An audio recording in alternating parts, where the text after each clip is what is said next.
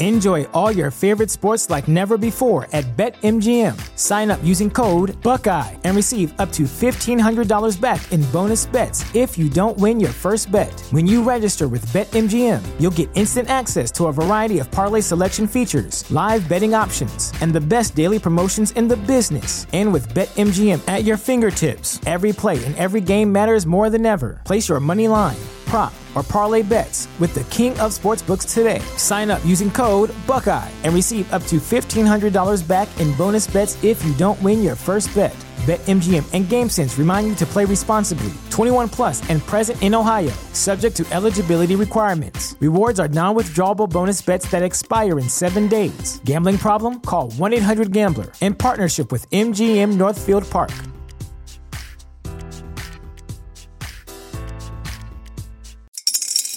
Spring is in the air at Littleton Coin Company, and we want to help you brighten your collection. Visit us at littletoncoin.com all month long to enjoy 15% off your purchase. With a wide selection of coins, paper money, supplies, and more, Littleton Coin Company has something for every collector's taste. Use promo code SPRING at littletoncoin.com for 15% off your purchase all month long. Restrictions apply. Littleton Coin Company serving collectors since 1945. A great big bunch of incarcerated supervillains have tiny bombs implanted in their heads before embarking upon a suicide mission for the United States government. The official name is Task Force X, but most folks call it the Suicide Squad. That's today on episode 202 of Just Another Fanboy, and this time I have a guest.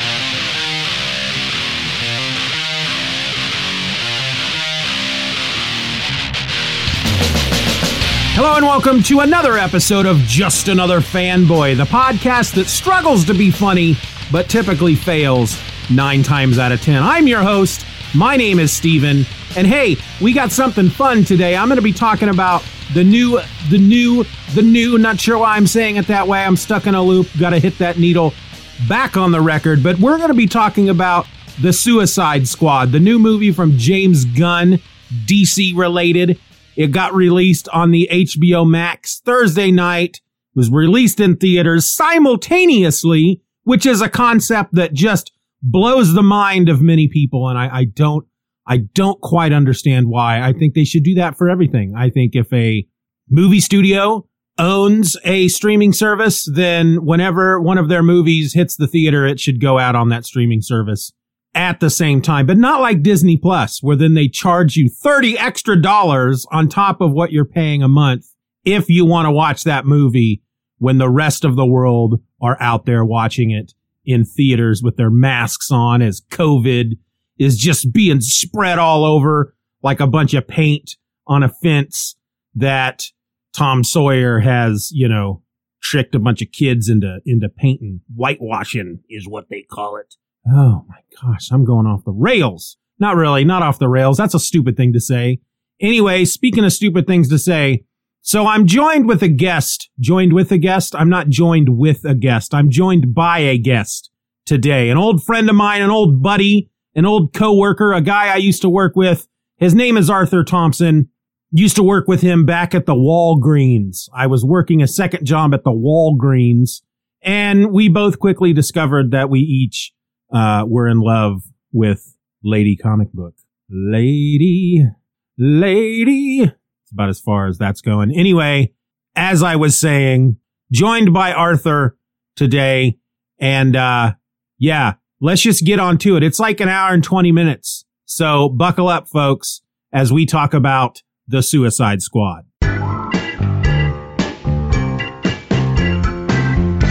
So, all right. So you watched it twice. I watched it twice. Um, I guess I should just ask just from the get go because I was going to watch the first one. I was going to watch it a couple nights ago. And I'll be honest with you, I'm not a big fan of the first one. I think I have seen the first one twice. It's just called Suicide Squad. Um, but the idea of watching it again just didn't appeal to me in any way at all. So since you watched the first one recently, and of course, you watched the new one, The Suicide Squad, twice over the last few days. Um, how do they compare? You know what? It's kind of a really hard decision. but James Gunn blows it way out of the park with this one right off the bat. I will have to mention though, one thing I do like about the first Suicide Squad movie is the intro song we get for The Wall. And I didn't take note of this until watching it for like the fifth or sixth time I've seen the movie is it's Rolling Stones. Um, sympathy for the devil. Sympathy like for the devil. Yes. Yeah. And the opening line of when we first see the wall step out of the SUVs there in DC, it and it just talks about the opening line or one of the opening lines of the song is I held a general's rank and stayed behind and did all the things from the shadow. I'm like, that's really on the nose for her. And I never paid attention to it because one, I love that song. I, I really do love that song. And Guns N' Roses, I found out, has a uh, cover of that song. It's not as good. It's it's not as good. But I really do love that song, and so it never like occurred to me like, oh, they're describing the wall perfectly. Because to me, Amanda Waller that I grew up with was CCH Pounder's Amanda Waller from Justice League, Justice League Unlimited, the Batman animated series, and uh, Batman Beyond series from when I was a kid. Yeah, and that's and that's honestly one of the best inter- interpretations of Amanda Waller I have ever had. Like I'm used to seeing some, like CCH Pounder in that that voice is so iconic that Viola Davis does a really good job of bringing that kind of energy that CCH Pounder does to a physical representation of that kind of like she's the wall. I think the thing I like most about her version, and I now you know this, and I think most of my listeners know this. I do like DC. I'm not one to to disparage DC, but I have always been more of a Marvel guy. I've read more Marvel comics than I have DC comics. I am familiar with uh, Amanda Waller. Matter of fact, this version of the Suicide Squad, the whole, um, you know, the original version of the Suicide Squad back in the way back in the day was was an actual uh, you had Rick Flag and then a couple of scientists and like a, a, a woman who who uh, had was like a nurse or a doctor or something, and they just they went on missions and against crazy stuff like dinosaurs and junk like that. So it's kind of like I- the Howling Commandos, right? The whole idea, and they had a big airplane. I did an episode on it a while back, but uh, the whole idea of the Suicide Squad being criminals super criminals who the government are using to go on these covert missions that they may or may not survive. And if they survive, they get some time off their sentence. That all came about post crisis. It was actually first introduced in a an event called um, it was Legends, the late eighties.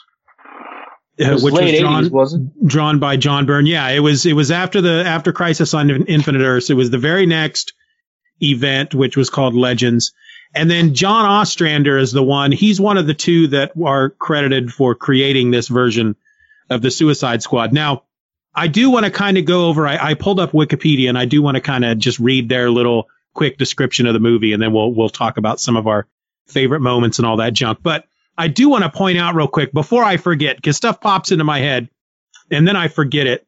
But I did watch uh, there's a YouTube channel out there I like to watch called Screen Crush.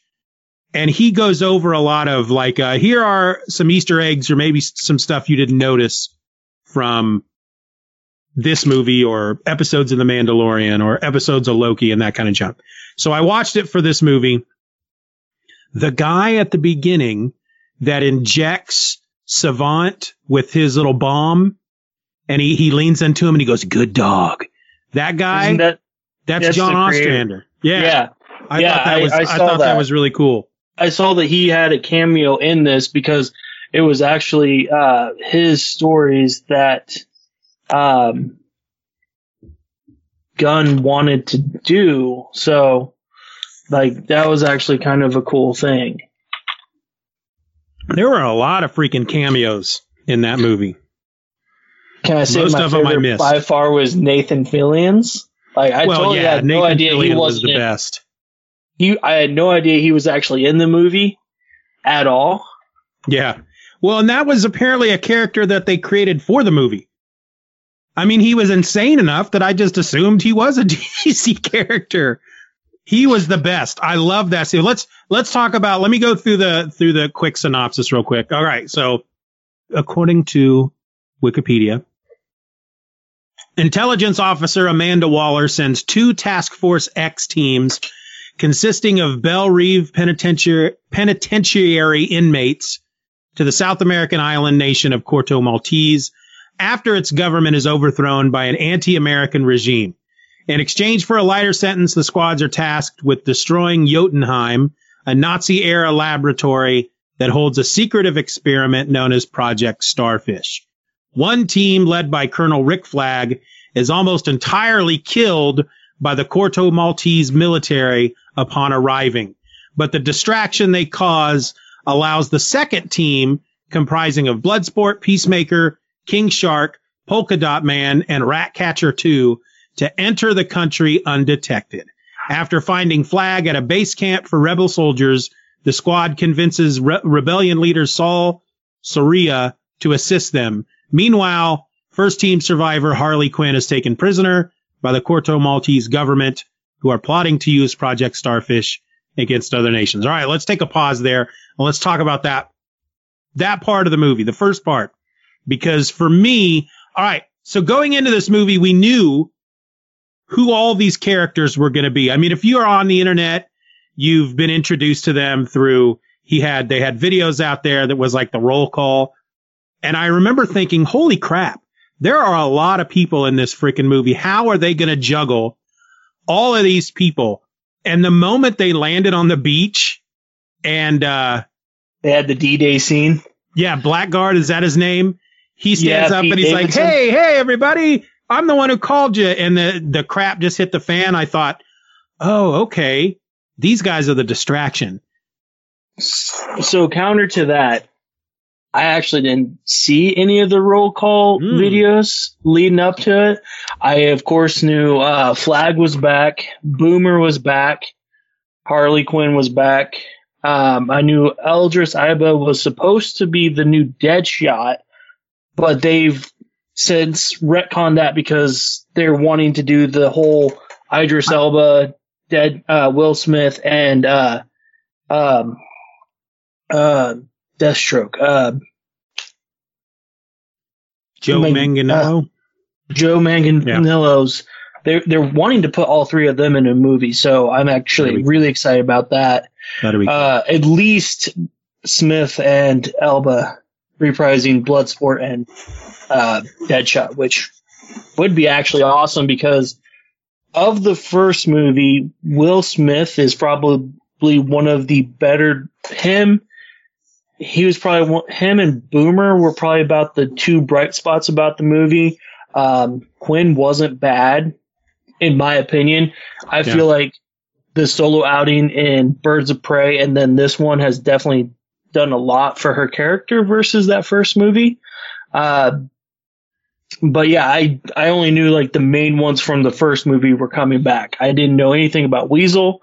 I like I said, uh, knew Cena was part of it, but I didn't know who he was playing. And when I heard the name Peacemaker, I honestly thought the cowboy vigilante vigilante right. because because that's the first thing that comes to my mind is oh Peacemaker. That just He's- sounds like a wild western character from. He's DC. one of those uh, Charlton characters uh, that Yes. DC bought with Blue Beetle and Captain Atom and the Question. Those were all Charlton characters. Is vigilante part of those two or no? I don't. I don't think so. I don't think so. I, I, I just saw an in-house ad for when Charlton was coming over to DC. I know it's Blue Beetle, Question, Captain Atom, Peacemaker, and I, I, I don't remember the rest. But I don't think The 100? was one of them. I think the Mm. 100 was part of it. Maybe. Maybe I'm not as like I said I'm not as versed in in in DC. Let's let's talk about what for me during this first part of the movie was the saddest moment. And that was and and and for you know I, I will probably I probably will say have said this during the intro, but spoilers ahoy. Captain Boomerang. I was so upset when they killed him off because he was one of my favorites from that first movie. Yes. And he's always been, well, until Brad Meltzer got a hold of him in Identity Crisis, he was always somewhat of a joke in the, in the world of DC. Um, I mean, goodness gracious, as- Tom Taylor's Suicide Squad, Captain Boomerang is awesome in that as well. which but- which movie is that? No, the Tom Taylor's Suicide Squad run in DC Comics. Oh, if you've not read it, you need to find it. It just the trade just came out not that long ago. It is most excellent. But uh yeah, Captain Boomerang and Nathan Nathan Fillion's character, TDK, uh the uh God, what did that stand for? The uh the, The, detachable uh, kid. the detachable kid.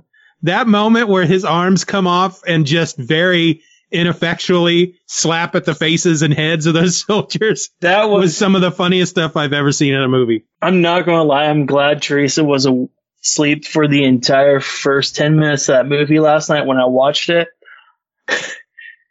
I could not stop laughing the entire time of the D-Day scene, especially once they took Weasel and Rick Flag is like, "Did anybody see if they could if Weasel could swim?"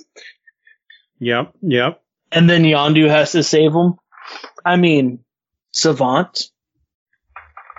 See, all right, so a lot of these characters I was not familiar with. I know who Bloodsport is because he was uh he was in John Byrne's Superman run. John Byrne uh Mhm.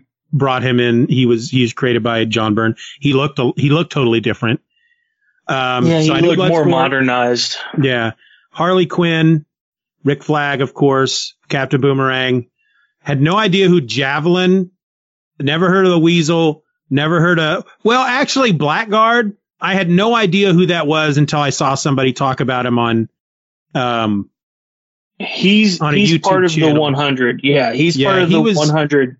He's like a he- booster gold. yeah, he was a booster uh, gold Black villain, and I, I do kind of remember him. He was really silly looking. Um, I, I didn't know who, um, I knew who Peacemaker was. I'd heard of Ratcatcher, but wasn't really all that familiar. Uh, Javelin, no clue. Savant apparently is a Batman villain of some sort. Never heard of him before. Um, He's basically the way it sounds like he's based, basically Batman. Yeah, it's He was like I- an old vigilante that got caught. I was both delighted and disappointed with that whole intro, that whole first part of the movie, because they introduced these characters that are all delightfully bad, uh, very funny. The whole moment with uh, Blackguard on the airplane, thinking that he's sitting next to a werewolf. The whole conversation with uh, when they asked TDK, what what does that stand for? And he goes, TDK That's- that's just my means name. me. He goes, what? Your name are your name's letters? And Boomerang's I like, am- everybody's names are letters. It's great stuff. But then they all freaking die. And it was so I disappointing. am really actually pissed off about the Boomer death. yeah. I just, Nathan I really Fillion- hope that, Nathan Fillion, I knew was probably going to be an instant death as soon as I saw him across the screen. Yeah. Until they give us him as Hal Jor- Jordan in the DCEU, then He- he's not he- going. He's not going to be a staple in the movies. He's- He's, just going to be a fanboy. he's too old to play Hal Jordan at this point. I think. I think he's. I don't. I I can see him about playing older? old. how about I can see him playing Hal old Jordan? Hal Jordan. That is like maybe a uh, let's let's bring John. Okay, here you go. Are You ready for this? Let's stop Idris Elba as Bloodsport. Let's make him John Stewart, Green Lantern, and Nathan Fillion can be Hal Jordan, who's just kind of teaching him the ropes because he's getting ready to hang up the ring. Boom, done it. It's done. that? Wouldn't be bad. I mean, minus the fact that Elba's now unfortunately taken. I know. I know. But I mean, not in a bad way. Right. No, I really, I honestly, uh, my two favorite characters in the whole movie, well, because I really did like King Shark, but Bloodsport and Harley Quinn were probably my two I, favorite. I would have movie. to say that I would have to say that uh, Harley Quinn's story in this one, especially with her and Flag, whole yeah. story arc, that that was a lot of. I mean, I feel like they showed more growth on Quinn's part and more of that whole. I used to be smart and you know very talented gymnast. Yeah. Yes, I am pulling up the Wolverine's origin pronunciation of gymnast. Gymnast. Gymnast. Oh, you didn't. John Cena's Peacemaker was so good too. That whole the whole scene. Since we're just talking about this first part of the movie, the whole scene where they have to go rescue Flag and they're killing all of those soldiers. Under- yeah, he's not. He's he, yeah. We find out he's not a prisoner. He's actually with friends. Uh, but they mm-hmm. still go through that entire encampment and kill everyone they meet. The, and then the, him and Bloodsport have a freaking pissing yeah, contest. Yeah, they're like trying to one up each other. Really good, really good stuff. It's only, it's only showing off unless it's if it's not cooler than what he what you're doing. Yeah. Damn it, that's true. That's true. That uh, I, I will say real quick. Um, here's something about movies that always rubs me the wrong way. All of Bloodsport's weapons it always annoys me when somebody in a movie takes something that's like the size of, you know, a, like like a half a pack of cards, and it unfolds to become a big pistol, or it just that just that kind of stuff just drives me nuts. I don't know why. It never feels real to me. It never. It feels like they're just creating weapons out of nothing, and it that kind of stuff. You know, like uh the a, a good first example was remember the ver- the first Batman movie with Michael Keaton, and he mm-hmm. puts the shields on the on the Batmobile, and suddenly all this metal just pops out of nowhere and covers the Batmobile. That kind of stuff just drives me crazy for some reason. I lost you. I lost you. I lost you. Yeah, you're walking around. What are you doing? Uh, I thought uh, maybe you were getting up to find a piece of technology that's a small block of metal that suddenly transforms into a giant weapon. I mean, I could find one. No, that's okay. That's the only thing about the movie that really kind of. What? I I do feel you on that point though too. Is that they did try too hard to make something cool for the movie that just seemed unrealistic, and it just kind of I don't know. I enjoyed it because it's like the whole idea of Bloodsport's thing in the first place with the comic background of him having weapons that only he can use. Yeah. So I'm not saying it's not cool. It's just sometimes it just drives me crazy. Well, you know? yeah, but it is James Gunn, and I mean, look at what he did with uh, Rocket Raccoon's uh, yeah. giant, giant, yep. bazoo- giant bazooka in uh, what you call it, Guardians One. Yeah, he did the same thing there. It's just you know he'll he'll he'll he'll grab something off his chest. It's like the size of a freaking thing of lipstick, and, and and boom, it's it's a pistol. And then he adds another piece to it, and it's a bigger pistol. And then he adds a third piece, and it's a giant freaking rifle. It just it was both cool and annoying at the same time. I I, I can't really explain it. No, I agree. I, I I totally agree with you on that. Um, it does take a little bit of disbelief out, which is, I think that's where the whole thing with uh, Marvel and DC movies are coming that have a giant disparity in between them. Marvel movies feel a little bit more grounded, realistic.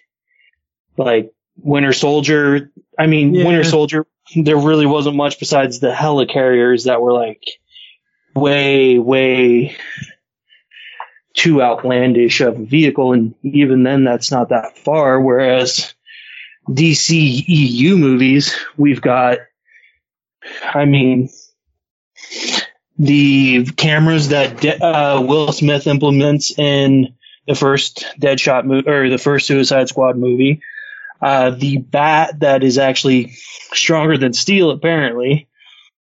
So it's just a little bit different expectations versus uh, movies, depending on what you're talking about with practical real life weapon applications. Yeah, but they it's it's they just do that in, in in everything. I can't tell you how many movies I see where somebody just grabs a handle off of their costume and a freaking like 13 inch blade unfolds out of it. That just drives me crazy for some reason. But let's just let's just get beyond that. Let's get beyond that for a second. Is there anything else about that first part of the movie that you feel we need to talk about? Uh, the distraction was like that whole scene was just well orchestrated, and I believe Gunn just did an amazing job of setting us up with Yeah. one team, getting us to get involved in the first ten minutes, only to be like, oh wait, what's going on on the north side of the beach? Oh wait, it's the wall being the wall. Yeah, because So he just he than- literally introduces you to all these characters, and you're like, oh, these guys are fun, and then oh, they all die. you know, and you're like, what the crap? What is this that we're watching? And then that's when you realize, oh, okay, it's all here's the real team that we need to be following. Which uh, I love the team. I mean, whoever thought the polka dot man Mm. would make a great character on the silver screen? He was freaking funny. The the other thing I want to say real quick about this first part, the one of the reasons I loved Bloodsport so much is that ev- like everybody on his team to a certain extent is just crazy. They they have a different outlook on life than he does, and he just seems to be annoyed all the whenever somebody says something crazy, he just gets so annoyed. And I Like- I just found that so funny. Ratcatcher is Ratcatcher, with the exception of Harley Quinn, is super positive outlook on life. Yeah. Uh, just kind of, just kind of your regular like millennial kid, which you know, whatever. And then Amanda But- Waller, of course, is just as evil as the rest of them when it comes down to it. and she, I mean, that's something that's always been a thing with the wall is just she's just she's gonna shake her hand while plotting your downfall in the other. The the problem though is that in the first movie, I didn't I didn't feel so much this in this movie, but that first movie, I just did not like her at all. There was nothing was about really- her. She was really mean- good. She was a great character. Viola Davis is awesome, but the the character, there was nothing about her that made me redemption. yeah, there was nothing about her that that and and there's not really in this movie either, but she it's all it's like she wasn't she wasn't as bad, I guess, even though she was. It's it's really weird to explain.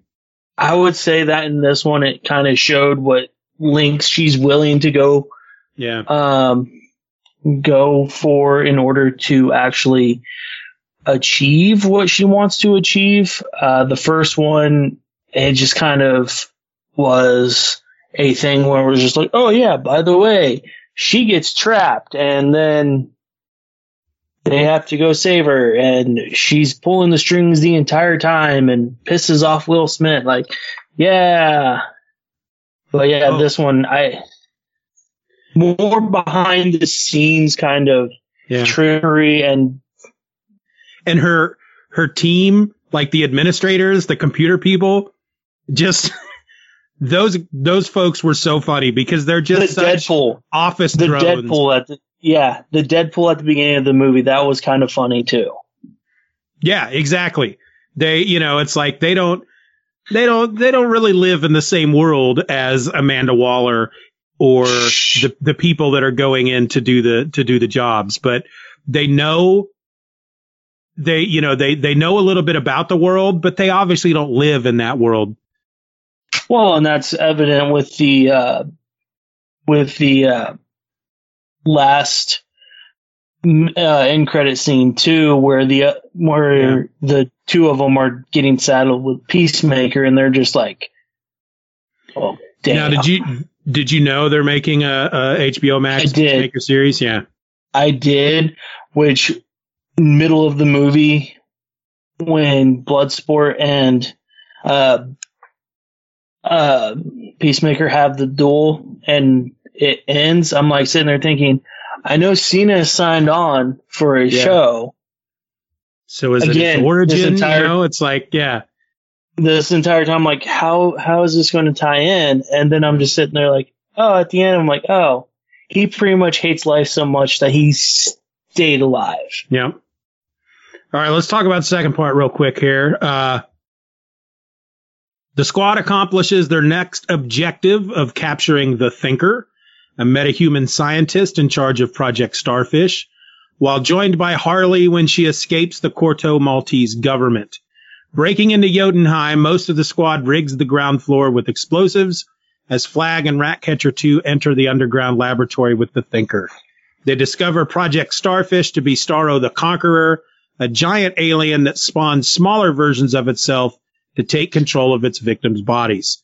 The Thinker reveals that Starro was brought to Earth by the American government, who have been secretly funding the experiments on Corto Maltese for decades.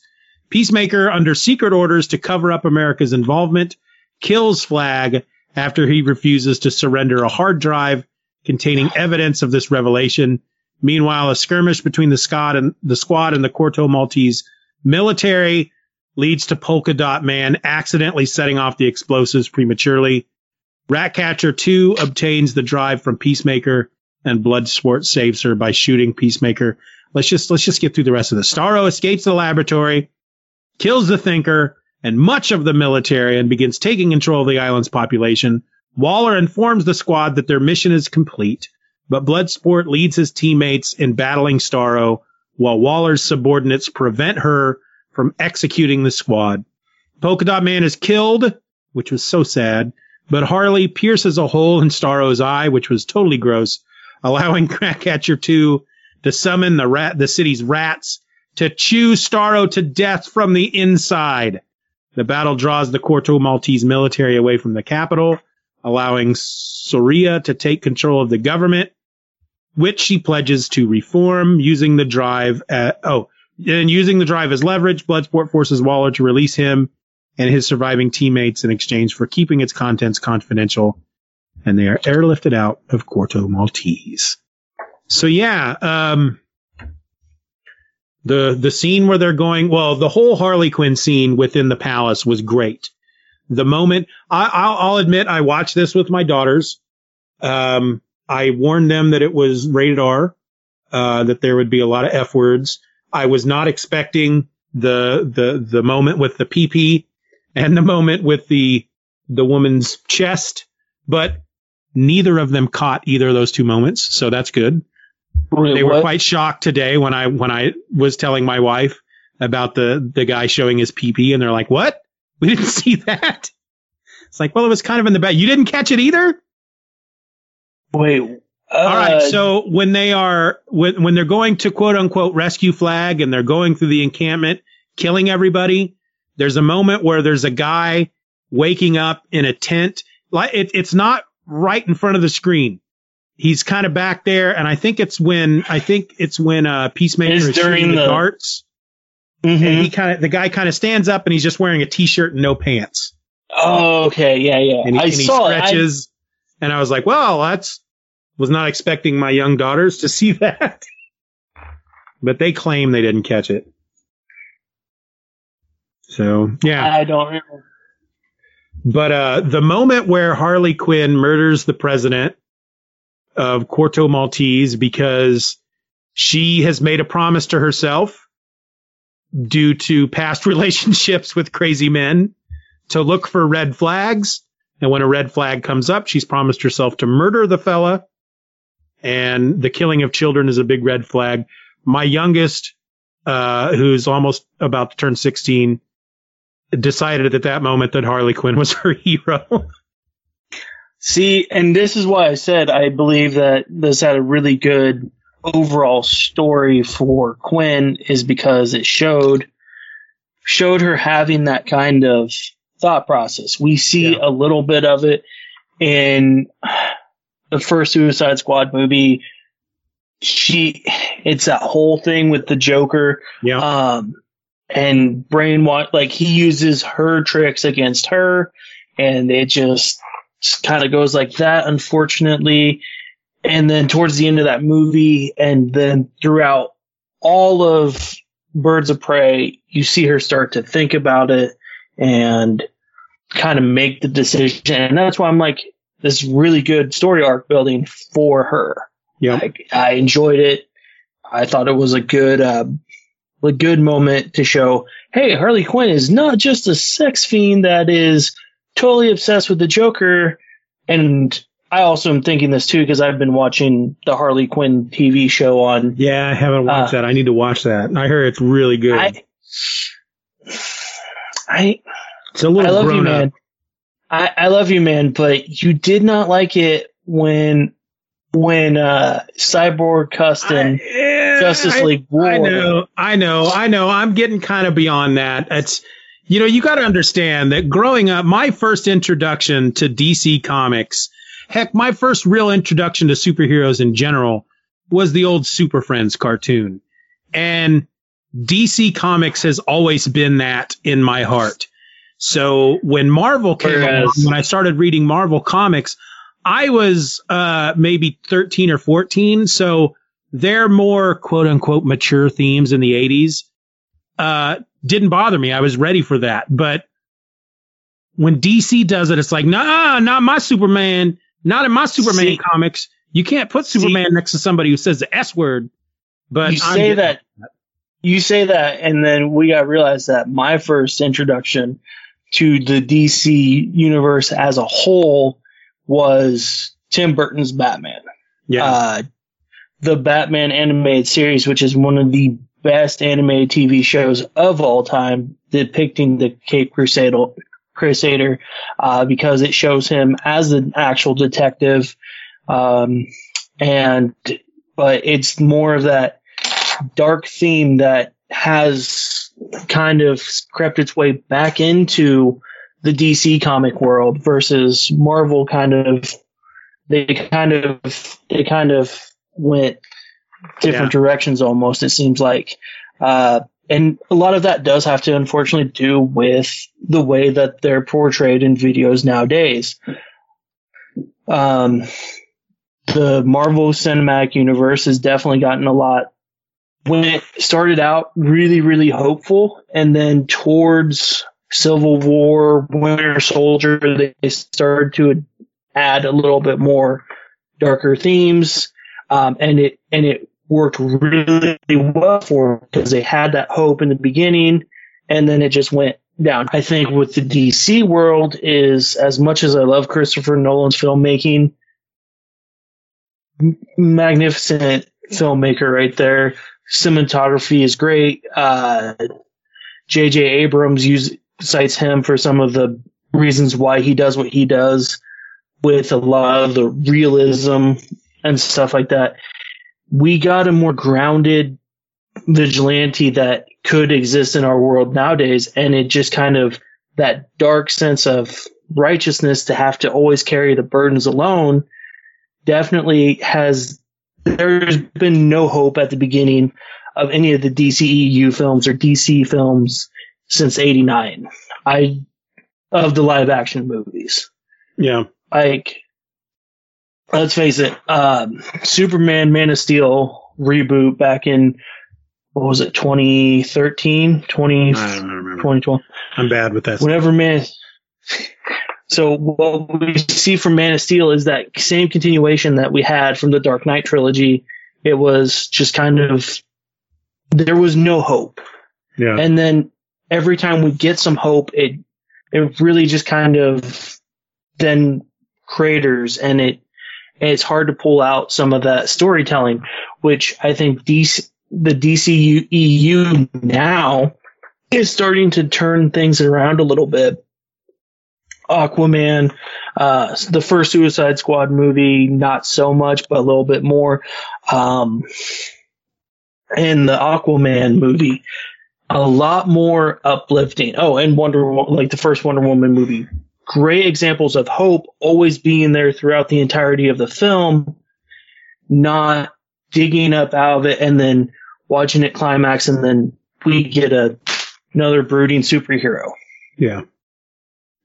Which I don't know why I just went on that entire long of a thing, but I think just, I'm still going to give that that Harley Quinn show a, a shot though. Um, that's why. That's why whether, we went down this. Whether or not I let my daughters watch it, I don't. I, I don't know you just yet. I'll have to give it a try. No, yeah, no. I've heard. I've heard some bad stuff. I, I mean, bad as, as in naughty, naughty stuff from that show. Frank the Plant has a butt. All right. Well, that's Frank the one thing. the Plant has a butt. Okay.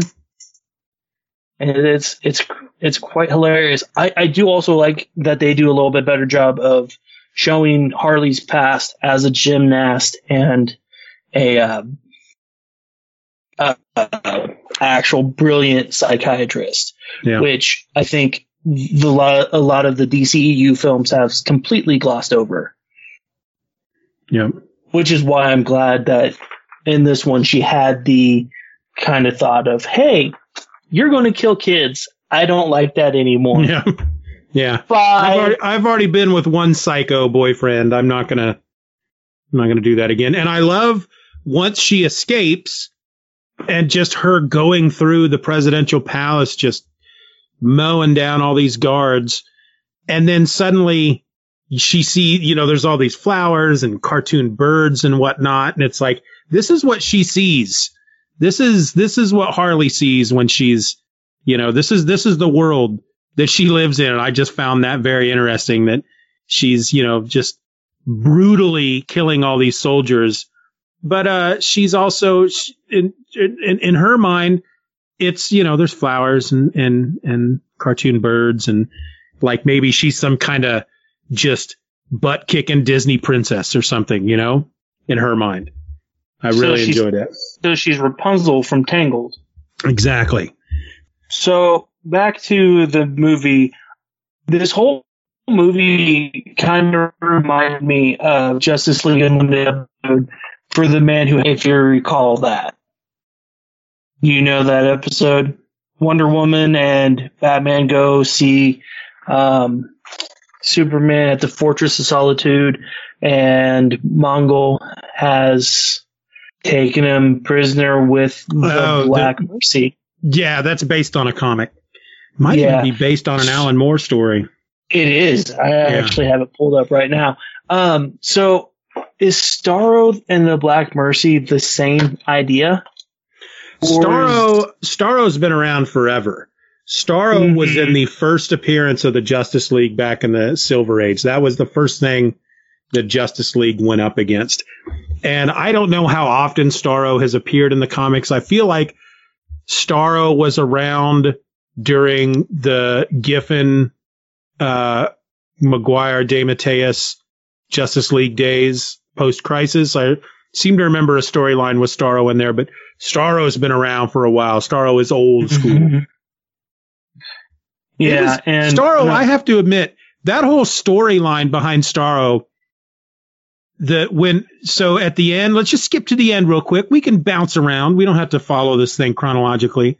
But when they finally defeat Starro and Starro is dying and he tells them, I was happy floating in space, looking at the stars. And it's like, that just tore my heart out at that point because. Well, I mean, it's just like anything else. Oh, yeah. Americans in space. Yeah. We see something. Okay, we're well, going to take it. It's or I, human that's curiosity. just humanity, humanity in general. Hey, there's something we, we don't know anything about. Let's, let's capture it and poke hey. a bunch of holes in it and try to figure it out.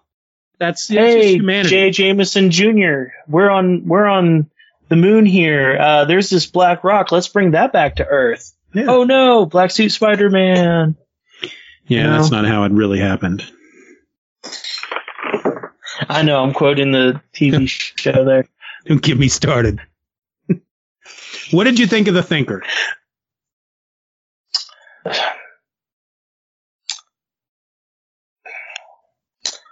He was funny. Peter Capaldi does a great uh, great deal. However, I just got done watching uh, two seasons ago of The Flash where they introduced the Thinker. And I kind of feel bad because I didn't give Peter Capaldi's Thinker an entire good chance because I'm sitting there thinking, I watched this in a Flash TV show of how he becomes the Thinker and all like how he, how the Thinker is totally doing it. And it's completely different than what they did in this movie. I liked him. I'm not going to say anything bad against him. It just for some reason I had that hard time Yeah. trying to separate them. No, I get it. I love the way he dressed. The first time we see him, he's in a tracksuit. And yeah, the yeah, the time good old him, Guido tuxedo. Yeah, he's wearing like a freaking suit jacket with a Hawaiian shirt underneath it. And uh, the moment where Ratcatcher 2 threatens to, uh, it's like, how would you like a bunch of angry rodents climbing up your bum? And he's like, you may not like, the, you may not expect the answer you're, you get the answer you're expecting. I'm sure you're a huge fan of Capaldi on there as well because you know He since was, huge I, I'll be honest. He when he first showed up as Doctor Who, I didn't like him at first. Uh, he grew on me though. He was he was a very curmudgeonly Doctor Who, which once I realized his thing was, you know, Matt Smith was all optimism and happiness, and and unless you did something wrong, and then he got really angry. But Peter Capaldi was just cranky, and that's once I once I uh, got that this cranky Scotsman I just fell in love with him. He's he's still not my favorite. He's probably my second, but really enjoyed him as Doctor Who. hmm and I like I said I didn't mind him as the thinker. Um, really not bad, but just unfortunately, it's just a different thinker than what I'm used to. Yeah. All right, uh, King Shark. What'd you think of King Shark? Because I think he's going to be the one that every, you know, the the the, the he's going to be the popular vote. I think when most people are really talking about this movie, I think that the two favorites are going to be Harley Quinn and King Shark. I think you're right on that because it goes to the whole idea of oh, all these teams now have like a a fun animal sidekick, and with with the Guardians we had uh, not only Rocket, we had Groot. Uh, with the Mandalorian, it's um, Grogu, the um, Baby Yoda, and then and yeah, he's he's literally just there to be the idea like, hey, this is kind of funny to see an anamorphic shark coming around, and it's it's funny. I, I enjoyed him, although I didn't know who it was when the first time Yeah. I watched it Yeah. until the credits. I think that was kind of surprising. Um, You know, it's funny because the Sylvester Stallone doesn't really come out until all those re- weird alien fish things are biting him and he's he's yelling in pain and anger. It's like that sounds like Rocky. You know, that's that's Sylvester Stallone. Everything else you, yeah, exactly. It's like everything else you can kind of separate Sylvester Stallone from King Shark, but that moment it's like, all right, that's that's Sylvester Stallone. Um, yeah. you know, it's King funny Shark. because some of my favorite King Shark moments are probably not what everybody else picks or, or are going to pick. I loved when they were driving the van or the bus through town and he was And just in just the back like- looking out the window, looking at everybody and just seemed really curious. That was one of my, something about that I really liked. And then when they were all in the club, just that quiet moment, he's sitting out in the van and he can kind of hear the music and he's kind of bobbing his head to the music. That was one of my favorite moments. Um, Yeah, I also no, liked I his, enjoyed I also liked his gut. He looked to me like a, like a, like an old beach bum, you know? So the funny thing is about this, and you'll see this if you go and watch the Harley Quinn TV show. Harley Quinn TV show and Suicide Squad both portray him more as a great white. Also, the Flash TV show does as well Mhm. than an actual Hammerhead, which we've seen him past yeah. incarnations in the comic as the Hammerhead. Well, principal photography for the Suicide Squad movie and the Harley Quinn TV show did it at the exact same time without taking notes from each other. So it's actually interesting that both of the king sharks that we see are very similar to each other, except Harley Quinn is a little bit more intelligent, good with computers, yeah. that kind of thing, like actual king shark, whereas this is straight out of the sea king shark, still learning to be around people. Yeah. Although my question is though, if we have king shark, where is Grodd? I, I'm I'm waiting for Grodd. Yeah, I've never really been all that impressed with Grodd, to be honest with you. Well, I mean, who is? He's a he's he's he's the villain's villainish version of Amanda Waller. Yeah. He's behind the scenes, but I just King Shark Grodd fight is always going to be a good fight, no matter what. I'd rather they bring in Solomon Grundy. Well, I mean, I'm saying not saying they can't. Yeah. Grundy is good. So King Shark did have a bit of an arc in this movie, mm-hmm. which was just simply he starts out not having friends, and then he has friends. That's his arc.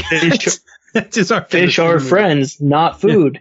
That's right. Num num. It's finding Nemo. That's what you're That's thinking the, about right now? No. No. That num num? Now, uh, let's talk about Polka Dot Man, who again, uh, is not some, it's not the first name I think of when I'm thinking of who do Suicide I want to be on a Suicide Squad team?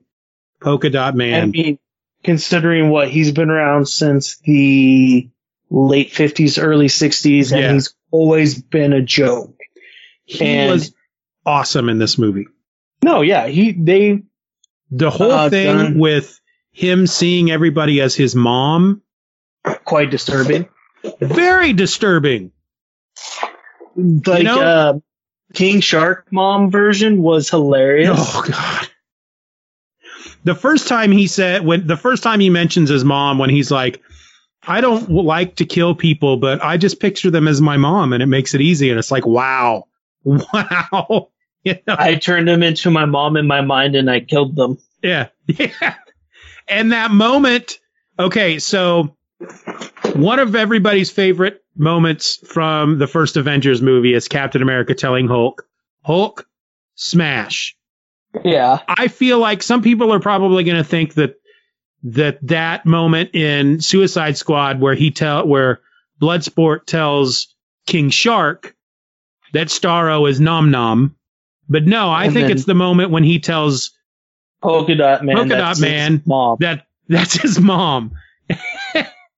Take revenge. Yeah, that was awesome. And then that, again, another heartbreaking moment because then he he fires his polka dots at the thing and he's like, I'm a superhero. And you're like, yay. And then he dies.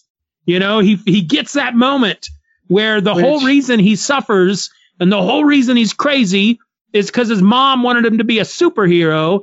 So she put him through all this crap. And then he finally is like, I'm a superhero. Then he dies. That was just mean. Yes, but it's still polka dot man. You can't bank on a franchise for the I polka know. dot man. I, I could I could watch a whole TV series about Polka Dot Man. Probably. If it was this Polka Dot Man, maybe, or at least yeah, probably have him. Not. I like the idea that he's not a tech genius and the polka dots don't go into some extra dimensional thing, whatever his original gimmick yeah. was. It's a virus that sets people on fire or yeah. burns the hell out of people. That was cool. That was a cool way to introduce a character who has for the longest time been a joke as one of Batman's rogues, along yep. with Calendar Man, Kite uh, Man, Catman, Kite Man. Okay, you leave Kite Man alone. you need to watch Harley Quinn. You need to watch the Harley Quinn show because not only does it have Kite Man in it, it has Condiment King in it. Oh, good lord! Condiment King was in the Lego Batman movie. Yes And th- yeah, and that's another thing I was going to say because that was the last time we saw ever had anything to do with Polka Dot Man was the Lego Batman movie in Yeah. the five minute introduction of the entirety of all of Batman's rogues from the last 70 years. Yeah. So give me give me some of your favorite moments from the movie. Uh, Weasel jumping off the ship and dying. Nathan Fillion's entire 10 minute cameo that is just detaching his arms and then just going, The Uh, look on his face when he's controlling those arms, just this intense, you like, know, just yeah. ugh. he's like moving his torso like he's actually uh, doing I it. follow Uh, him on Instagram, and before the movie came out, he got a hold of like that, just that moment where they show his face and he's kind of moving his shoulders, you know, without his arms on him.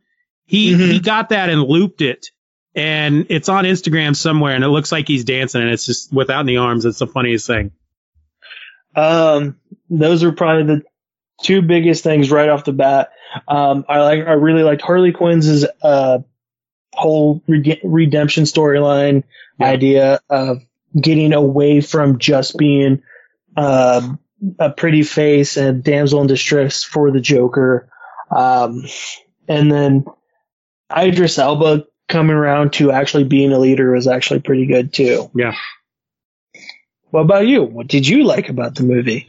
Um, I Idris everything about Idris Elba in this movie was was probably some of my favorite stuff. I'm I am deeply smitten with that man. Uh, I'm always I've always been a big fan of Idris Elba. Uh, I've I don't think I need to watch I need to watch The Wire because I understand he's really good in that. Is that the show he's in? The Wire. I've never seen it. Have you ever seen The Wire? Yeah, bits and pieces long time ago. But uh, big big fan of big fan of his. Everything I've seen him in, I've always enjoyed him in. Um, the the the way they take out Starro was really quite gross. But you know, how else were they going to do that with who they have on the team? Uh, it Yeah, made total sense. The the whole the the quick little thing with um, Ratcatcher two and her dad, played by uh, I'm, I'm never I never get his name right. Seven episodes. Waititi Taika Waititi. Uh, Is that how you say his name? yeah, Uh, yeah. The, you know the director who saved Thor. Yes. Um, I love that little quick little moment when she's like, "Why rats, Dad?" And you know they're the most despised creatures on earth. So if they have purpose, then so do we all. Uh, very, like I said, she's very positive and upbeat. yeah. Probably more so than Quinn. the whole peacemaker thing um did not see that coming where he had the side him- mission and then he ends up. I mean- man they killed flag that bothered me even though from what i understand he did die in the comics and he did die in jotunheim so Mm, Flag and Flag and Boomer losing those two. That Yeah. one, just because of how big of an a hole Jai Courtney was in the first movie, and then coming back and they gave him upgraded boomerangs this time, and it just goes to waste. Or yeah that Uh, was that was a big downer moment for me because i did he was one of the things i really liked about that first movie and to know that he was in this movie i was really excited and then yeah he doesn't even make it past the first five minutes i also liked all of the little tricks that they did with the like the captions you know when they would show um yes, yeah, all the you know three weeks earlier, that that kind of stuff. That was that was really fun. Though I, I will admit the when they it really confused me when they did the flashback to catch us up to where where they were on the beach, and they they do the thing with the like all the the driftwood and the vegetation on the beach blowing together to show the word now. I didn't understand it what was was rats. going on at first. I thought, it was, rats. Yeah, me too. And I'm like, why are the rats spelling out the word now? And then, oh, okay, this is another one of his captions because he did it with the blood in the in the ocean, and then the the soap suds on the toilet. Um, yeah, there was just so much about this movie to like, and it was the the first time through. I'll admit, uh, the the whole stuff with Harley in the palace with the with the president leading up to her shooting him i felt the first time through dragged but did not feel that way the second time through which is kind of weird Yeah, no, I get what you're saying. It's just a Harley side side mission we got. Like, hey, come be my wife. You're anti-American. Like, we could use you to rally behind. And then no, then yeah. that first time, yeah, you you said right. It dragged. Here's the one thing, and you're gonna slap me silly for saying this. You know the one thing that this movie missed? what That flick. batflick Like, I I wanted Batfleck to show up oh batfleck some- okay Batfleck to show up at some point during that end scene and like be like she, he's he was the reason that she didn't end up killing Idris Elba, not her minions took her golf club to the Yeah. back of her head. i love nah yeah i disagree i love that part when she smacked her no. in the back of the head with I that love golf it. club I and then loved she just it, but took I was charge I was just expecting some kind of Ben Affleck cameo as Batman just to sh- because we got that from the first movie. Like at the end of the first movie, it's like maybe you shouldn't work so late. And it's like, well, if you keep having these teams, me and my friends are going to show up and stop you. Well, but back then they were still trying to tie everything together. And now they're at that Mhm. point where they're just like, look, they're just separate movies. We're not really, we're not really interested because they were really trying to do the Marvel thing back then. And now they're just, they're not interested in doing that right now. They're just No, interested in making. failed. Yeah, exactly. They, It failed It- so it did. It failed big time. They, they, I think they didn't, they didn't want to take the same route. I feel like they just said, they oh, wanted look- to go they wanted to streamline it a lot Yeah. faster than what the MCU did. MCU Yep. threw out Iron Man, it took them 10 years to get to Avengers. Endgame. It get, it took us 10 years to get to Endgame and it was worth it. I mean, look at the quality of movies. Not one of the um, Marvel movies really felt like a superhero movie. Um, Iron Man, Iron Man 2 both felt like a redemption story of a drunk billion billionaire playboy Yep. philanthropist that's trying to overcome his family name. Um, Winter Soldier, spy thriller, beautiful, well done. Didn't feel like a superhero movie in the sense of a Tim Burton Batman film or a Christopher Reeve Superman film. Like those were like superhero movies, straight out superhero. We're going to do redonkulous things right off the bat, get you to fall in love with it. Iron Man. Okay, you have this drunk a hole that is going to build a suit. Seems a little bit plausible. We have the technology to do it. Okay, whatever. But you get that story of redemption. All of the DC movies I felt like are, hey, we've got this super superhuman person. Let's just make him not be able to do anything. Like, let's just make a movie solely around that. I always pictured there was one day in some Warner Brothers boardroom meeting or something, and somebody, one of the big wigs was like, Did you hear how much money this Avengers movie made? Oh, From 2012, you know, it was like 2012. They're like, Do you hear how much money this Avengers movie made? Why aren't we doing that? And somebody was like, Well, we could, but you understand it took them four years between Iron Man to Avengers, and they introduced, you know, they four years and I don't know how many movies to get to that point. And the guy was like, Nah, I'm not interested in doing that. Let's just do it now. What do we got? This uh, Batman v Superman movie coming out. Let's So- just plug so- a whole bunch of Justice League stuff into that. So DCEU started in 2013 with Man of Steel. And we, and with, since 2013, the movies were 2013, we had Man of Steel, Superman right out the gate, whatever. Everybody loves the big boy, big blue boy scout. I, I know you do too. Oh yeah, he's my favorite. Personally. Well, yeah, I'm, I'm more the bat, like actual Batman where he's actually detective, not, oh, I'm Batman. I have, I have a contingency plan for everything. Um, and then three years later, three years later, we have of Justice. Four years and Dawn of Justice and Suicide Squad, um, apart, almost three months apart, almost four months apart. And that's, I Uh, think, when they started trying to let's just throw a whole bunch of stuff. Because there was that moment in Batman v Superman where it's like, let's just quickly show a bunch of stuff about the Flash and Aquaman, and you know, Get them in there. Yeah, let's bring just 'em get them in there, man. Let's just get them in there. We don't need to have their own movies. And Suicide Squad did the exact same thing. Um, showed more picture or more um, clips of Ben Affleck as Batman, Bruce Wayne rocking around, chasing uh, Deadshot, chasing Harley Quinn and Joker. Uh, not to mention, then we have the Flash in there for like two seconds when he captures Boomer.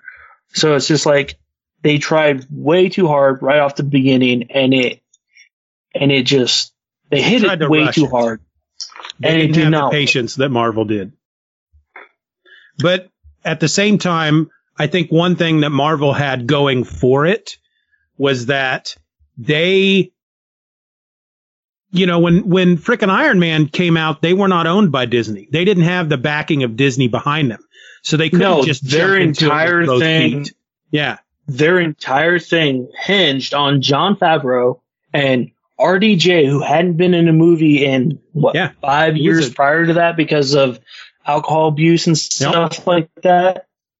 It it came down to two of the oldest bro, one of the oldest bromances in um Hollywood at that time, which was Kevin Feige, uh, Jon Favreau, and RDJ. Like those three had been together several times in the past.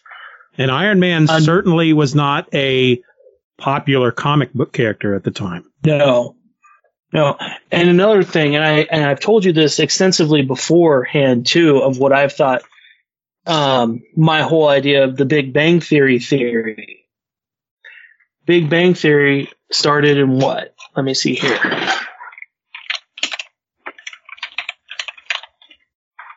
Theory. Uh, season one of the Big Bang Theory was September 24, 2007. Yes, they started producing that right a year or during principal photography and stuff of the first Iron Man movie. But the success of that show helped build the success of the MCU mainly because of all of the comic book that comic book culture came back to a head because of Iron Man, because of Big Bang Theory. And now that we're past Big Bang Theory, which ended on May 16th of 2019, we're now in that, okay, cause that's right after, that was right before we got, that was right after we got Endgame, I believe. Was 2019, I think. But, like, now we're just kind of, Disney did phases one through three.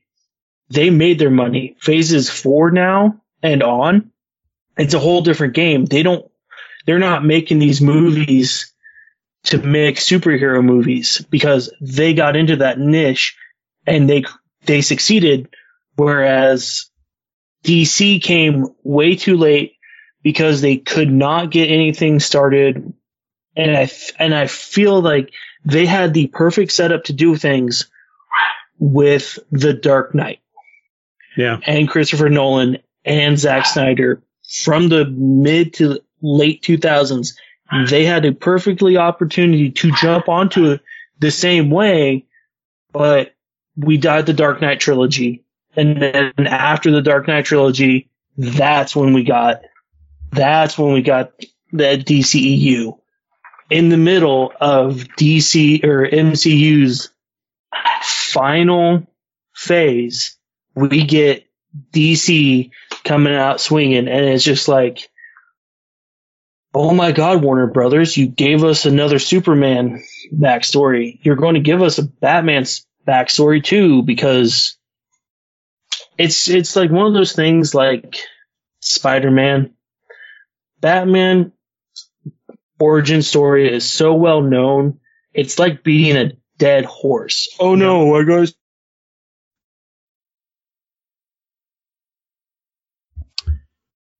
I just lost Arthur there for a second. No. So, um, what was I saying? Yeah. That the Batman origin is like beating a dead horse or a couple of dead Wayne. It is. That- Oh, Oh. And then just seeing it again in Batman vs Superman, we're all tired of it. Um, we're all tired of the Superman origin story. I mean, we haven't had a really good Superman origin story since Christopher Reeve's Superman, but that's just one of those things. It's like we've been force fed a lot of, the, especially those of us who in the nerd community know all of this and you know being from kansas being a native to kansas we know superman's origin just as well as we know the wizard of oz it seems like yeah. and i get people coming up that like kids your daughter's uh palin's age um they they never had all of that and man of steel doesn't exactly give it to you like it like it sometimes does but at the same time it's just it it just doesn't it i think that's one of the reasons why i'm not a huge fan of some of the dceu stuff is how late they were to the game and how much they just throw at you Yep. to make you think, oh, wait, this is what we need. We need to make sure you all know Batman gets scared of a movie or Batman and his parents walk down the bad alley after a movie because whatever reason and it's Bruce's fault or a giant capsule falls from the sky and it's got a baby in it. Like, oh my God. Or Yeah. now, I do have to say, Wonder Woman, the first Wonder Woman movie, giving us her backstory was actually a breath of fresh air. Mhm. And Aquaman, same, like those are two lesser known characters that you don't actually get. Right. And like I said, and I still say it's, we're all past, like I said, it's just since, um, Big Bang Theory is no longer on the show or no no longer there. The idea of this nerd culture has it lived its 10 year decade, 10, 10 plus year decade of awesomeness and it's still going to be there. It's just going to fade back a little bit. And DCU is like, oh my God, we got to cash in on this right now. And Yeah. it's they're not going to. It's unfortunately, I think, and honestly, the shakeup over at HBO Max with the merger of Discovery, um, The Rock not publicly admitting that he wants the Snyderverse re- restored, but it's well known to a bunch of his group that he wants the Snyderverse. Like, I feel like in a couple of months, probably sometime next year, honestly, once the merger is complete and uh, a lot of the heads over at DC's um, thing are going to probably, unfortunately, roll because they're going to realize what's going to bring them money versus what's not. And all of this outcry from uh, the Justice League original release versus the Snyder cut versus um, James Gunn saying he got so much creative freedom with his Suicide Squad movie versus David Ayer's and like until we have some sort of level headedness over at DC that we've had at Marvel for the last 12, 13 years, I unfortunately don't think that DC will be as successful in the movies until, Yeah. and like I said, and like nothing wrong with casting Black Superman. Don't get me wrong. Is Henry Cavill still had some films left on his DC contract, and then all of a sudden they're like, oh, let's do this. Let's just completely forget about Henry Cavill's Superman in regards to this, and then it's just like, like why? Like this is I mean, the inconsistency that we're getting over at DC. I know they're not trying to like straight up replace Henry Cavill as Superman with Black Superman, but it just it's just another one of those decisions like you're scratching your head saying what happened. Yeah, I mean, I think I'm gonna I'm gonna always watch anything I think that DC puts out, whether or not I'll like it. I Same. don't know. Saying Um, the the the this new Superman, from what I understand, is based off of uh, a Tom Taylor story, which I haven't read. I need to look into it, but I've loved everything Tom Taylor's ever written that I've that I've read. Um, I think the thing that frustrates me about DC at this point is that their dirty laundry's been aired. Well, I think it's just that at, at this point they could they could easily create their own version of you know they could create their own DC MCU. cinematic universe and have it be cohesive and do the same thing that Marvel's doing just with DC characters. They just don't seem to be interested in doing that right now, and that's fine. I you know fine. they're they're going to do what they're going to do. I think eventually uh, at some point they may, like you said, I think they're going to sit down. They're going to go, okay, let's go ahead and give this a let's go ahead and give this a shot, um, and get our own franchise thing rolling. Because let's face it, they're freaking DC. They're the home of Superman, Batman, and Wonder Woman. You know, they have some it's- of the biggest shame- names in the game. it's they have like the biggest names in the game, and the movies. Some of them have been good. Some of them have just fallen flat. Wonder Woman, first Wonder Woman movie, I absolutely loved. I watched 84 the other day. I haven't seen it. I've heard bad things. It's so you know the biggest complaint from Age of Ultron, what we've got from uh, uh, Black Widow and the Hulk storyline that no one likes. Yeah, I liked it. Well, well, you know how they were all like, "Oh no, it made her too weak" or something like that. Yeah, whatever. That's my biggest complaint from Wonder Woman 84. I don't think it shows anything that adds to the current DCEU. It was just a filler movie that Yeah. could have. I'm still waiting for a Green Arrow movie, and you know me. I'm st- I'm always going to be the two movies I really want: Gambit movie and a Green Arrow movie. And Yeah. I'll never probably see either one of those ever see the light of day. Well, if I was in charge of making movies for DC, I would the first thing the first thing I would do is make a Green Arrow movie, and I would make Green or maybe not make a Green Arrow movie, but Green Arrow would be my Agent Coulson. He would be the guy that shows up in all the movies, ties them all together, you know, because uh, I don't know. I just like I said, I, it just frustrates me that um that right now, as much as I I've always chosen Marvel over DC, there's a part of me that's frustrated that in the public eye, characters like Captain America and Iron Man are bigger than characters like Superman, and that just for some reason that just bothers me. But they'll they'll get around to it eventually. I just I feel like they will. They will eventually. I think uh Yeah, because what you said. I think Because the Avengers were uh, what BE class, yeah, like if, if DC is smart, heroes. if DC's smart, they'll they'll wait. I think in a, in a few years, people are just going to get tired of Marvel movies, and that's when DC is going to be like, "All right, here's our folks, here's our But here's our the- characters."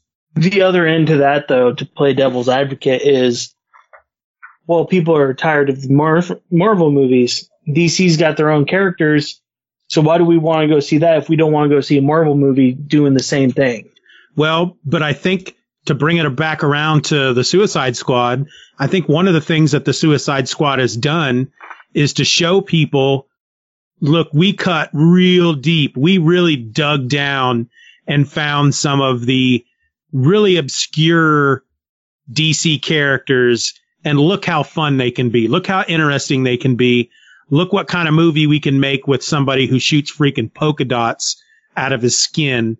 You know, the moment where John Cena's like, wow, he really does throw polka dots at people.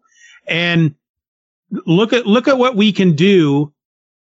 Just wait till we, you know, you see some of our, of course, let's just, I, I, I'm really interested to see the new Batman movie. We'll see how that turns out. The new Flash movie, you know, we'll see how that turns out. And then, we're getting our entire multiverse and we're going to have a crisis in cinematic form within the next 10 years. yeah, And kind of, they're kind of doing that with Marvel right now, though. oh god, yeah, cuz what is it? Uh No Way Home. No Way Home and then Doctor Strange and the Multiverse of Madness. You know, that's what Loki is leading, was leading up to basically. Well, here's the thing with that. Marvel has a good solid base. They they spent the last 13 years solidifying their base. Yep. So now they get the chance to go out and do something crazy. Some crazy stuff. Yep. Looking forward to and. I I want I I'm excited to see Tobey Maguire suit up as Spider-Man for the first time in what 20 years. Yeah. It's been 20 years since he's done the red and blue spandex. So let me let me okay. We need we do need to be wrapping this up pretty soon because Yes. uh, I have to I have I, I have some things I have You're to going to have to trim this. Um, no, no, no, no. I don't. The length of the episode doesn't matter to me. We have, we just, uh, we've we've gone way off topic several times. yeah. But I, I feel like I need to say this. Um, the whole, like with the, the whole crisis that they did on the TV shows and the whole thing they're doing now with the multiverse stuff in, uh, in Marvel bringing like Tobey Maguire back and blah, blah, blah, blah, blah.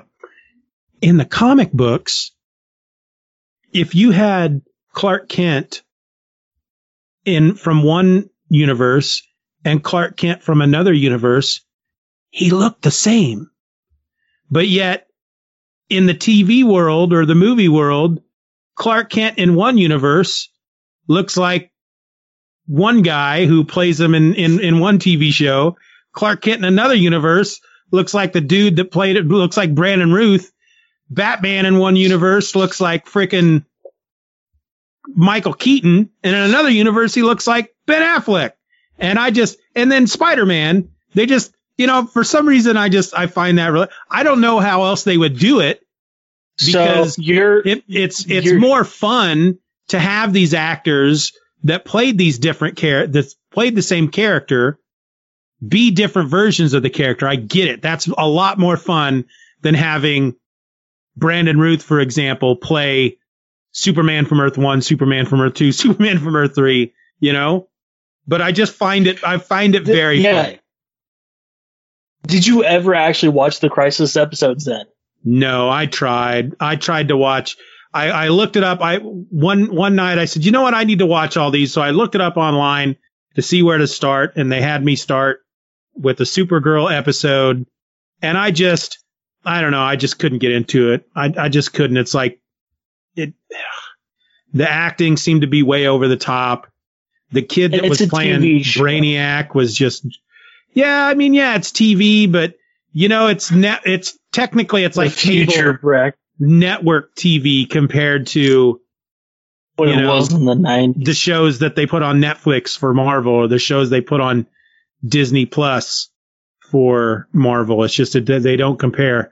So it, it, it I, I should probably give it another chance. You know, I gave Green Arrow three freaking chances and I'm still not able to get into that show. So you won't get past you, your. I just thing I got nothing against the dude personally. From what I understand, the, the the dude that plays Green Arrow is a super nice guy. Everybody who's ever met him just loves him. I got nothing against him. He's just not Oliver Queen to me, and I just can't get past him. And I think the whole thing with that is that was 2012, right after Dark Knight trilogy ended. That's what they went for. Yeah. And the show evolves away from that and shows Green Arrow a little bit more as Green Arrow.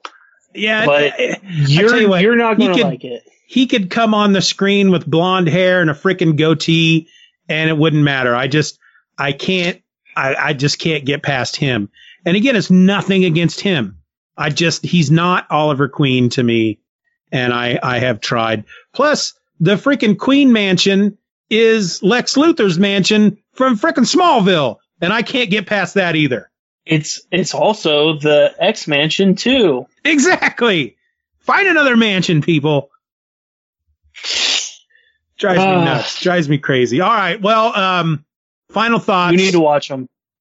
Eh, I'll I'll try again when I've run out of stuff to watch. I Um, would give Suicide Squad the first one. I would give it a solid seven. This one, I'm going to give it a solid eight, nine, eight nine and a half. Uh, some things I didn't like, some things that could have been tweaked, but other than that, much more improvement over the first one. Uh, a little bit more fun, lighthearted versus the dark tone of the first one. And other than that, I enjoyed it. I will probably watch it again, like I do the Justice League movie, the non Snyderverse, the non Snyder cut. I watched that several times because I. It's my only source of Justice League sometimes besides Young Justice. Yeah. Well, you know, it's like that's the shame with DC. It's you gotta if if you're a if you're a freaking DC fan, if you love these characters, you've got to take what you can get, and what they're giving us isn't always the best. Uh, Suicide Suicide Squad, the first one, I may give it a five, maybe a six. It had its moments. It had some good moments in it. This one, I'm going to give it a straight up nine, uh, only because I enjoyed it much more I, I loved it the first time. I enjoyed it even more the second time. And that's a big thing for me. If I watch a movie the first time and I love it, and then I try to watch it again later and it's like, I find it slow and can, and, you know, and it, it didn't do anything for me as like it did the first time, then I know it's just a one trick pony. But after watching it a second time, I enjoyed it even more. So I'm going to give it a, I, I still laugh my ass off with the whole Yeah. Weasel thing. yeah. Every, Yeah. I, I just think the Weasel thing to me is just that it's, it's great. Did I anybody would- check to see if he can swim? I will admit, uh, first time through, I was laughing out loud throughout most of it. The second time through, of course, I was watching it by myself the second time through. I tend not to laugh out loud when I'm by myself.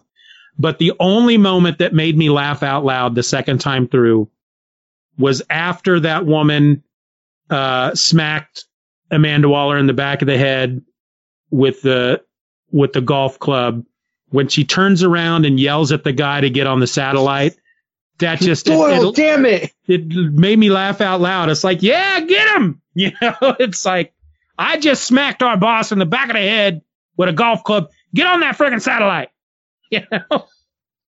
I thought it was very funny. Made me laugh out loud. I- anyway, I had to laugh out loud the entire time, both times watching it. And like I said, I was gripping the bed laughing so hard last night watching it. Yeah. I'm surprised it didn't wake my wife up. yeah, you know. Well, thanks for having me. Hey, thanks for coming on. We'll do this again. We'll We do it need again. to. We, we need we need to do a Green Arrow one. As much as I love Yeah. Green Arrow, I know you love Green Arrow I more think- than I do. I think we need to talk about Quiver. I I I told you I finished that, right? Yeah. And I absolutely enjoyed I need it. to I need to reread it. It's been probably um, maybe a decade since I've read it. Um, I have the DC app, so I just need to reread it, and then we can talk about it. I have all 12 issues. Nice. See, Quiver, and uh, like I said, we'll talk about it. We'll get into it if when we do the episode because we will eventually. But Quiver is the book that got me, that really got me into Green Arrow. I wasn't much of a Green Arrow fan before Quiver, and I will. I'll say right now, and then we'll drop it. When Quiver came out, I skipped it completely. Somebody was telling me that I should read it, and my first thought was, it's a guy who freaking shoots arrows. I don't understand how that could be in any way entertaining. But I'll read it. And just fell in love with it. And he's been First, first, you know, when it comes to my top five, when we're talking about just straight up superheroes from the top from the top two from Marvel DC, he's probably in my top five at this point. You got Superman, Spider Man, uh, Green Arrow. Um, yeah, Batman's up there. He he annoys me at times, but I've been reading the the new bat the new Batman series from uh, James Tynion the fourth, and it's really good. is it back to him being the detective? It is. It's it's really good. It's he's yeah. It's it's quite enjoyable. And, And my- frickin' Tom Taylor is making me like Nightwing, which I never thought that would ever happen. I've never been a huge Nightwing guy. Should read Tom Taylor's Nightwing. I've never mm-hmm. liked. I've never. I, I've never actively disliked Night, Nightwing. I've just never understood the appeal. Dick, And now Dick is my Dick is one of not my favorite Robins. yeah. Dick has never been one of my favorite Robins. Well, when I, I mean, when I really started to get into DC Comics, it was late 80s, and Tim was Robin by that point. So, yeah, because that's right after the death of Todd. yeah, and Steve so Todd's my favorite Robin. Yeah. So we can discuss right, this at another time. Yeah. Thanks for coming on, man. Yeah, thank you. And We're gonna, uh, th- this part. listeners of this, yeah. enjoy my soothing voice. Fall asleep to the soothing sounds of Arthur, singing you to sleep with a selection of slumbering hits. Yeah, he's not going to sing people. Don't worry about it. no.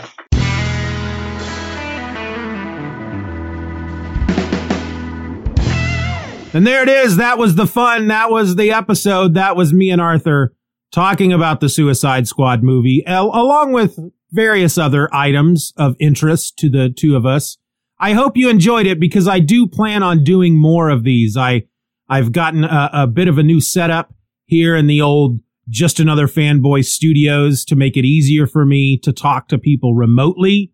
I tried it in the past but the only thing, the only way I could do it based on the setup I had, and I'm not going to get into, I don't want anybody trying to run tech support for me, but I'll just tell you based on the, the, the, the setup I had, I could only do direct live video streaming calls that I could then extract audio from later. But that's all going to change, folks. It's all changing.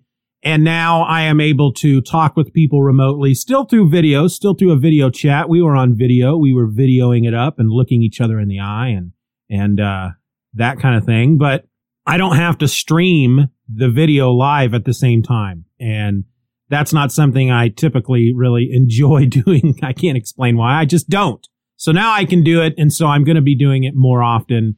I may have people on once a month. That might be a good, uh, a, a good route, a good, I don't, I can't think of the word. The word escapes me. It's on the tip of my tongue, but I don't have a mirror in front of me. But that's the good, that's the, oh, good Lord. I just need to stop. I'm going to stop talking now, folks. That was the episode. I hope you enjoyed it. Feedback at justanotherfanboy.com. Uh, until then, until next week, until our next episode, my name is Steven, and I'm just another fanboy. Be nice to each other.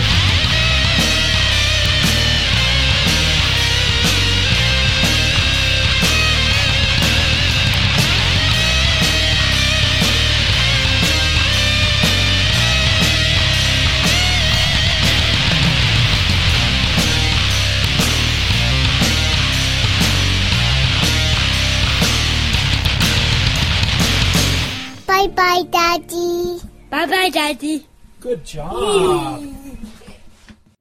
Hello and welcome to another episode of Just Another Fanboy. I'm your host.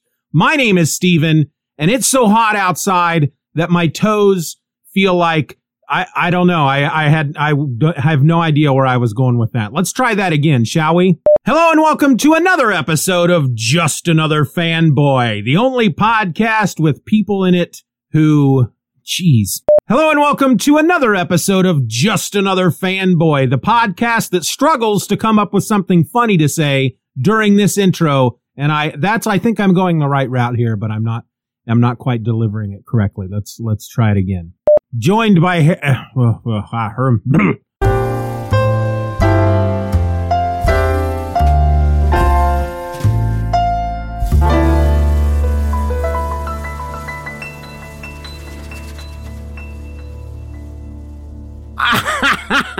that was dumb.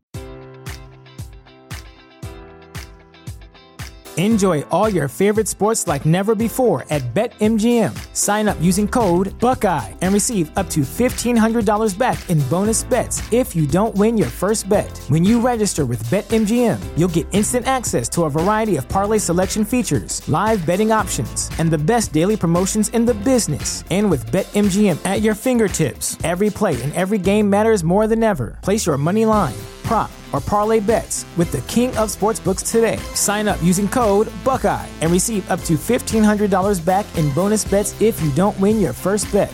BetMGM and GameSense remind you to play responsibly. 21 plus and present in Ohio, subject to eligibility requirements. Rewards are non withdrawable bonus bets that expire in seven days. Gambling problem? Call 1 800 Gambler in partnership with MGM Northfield Park.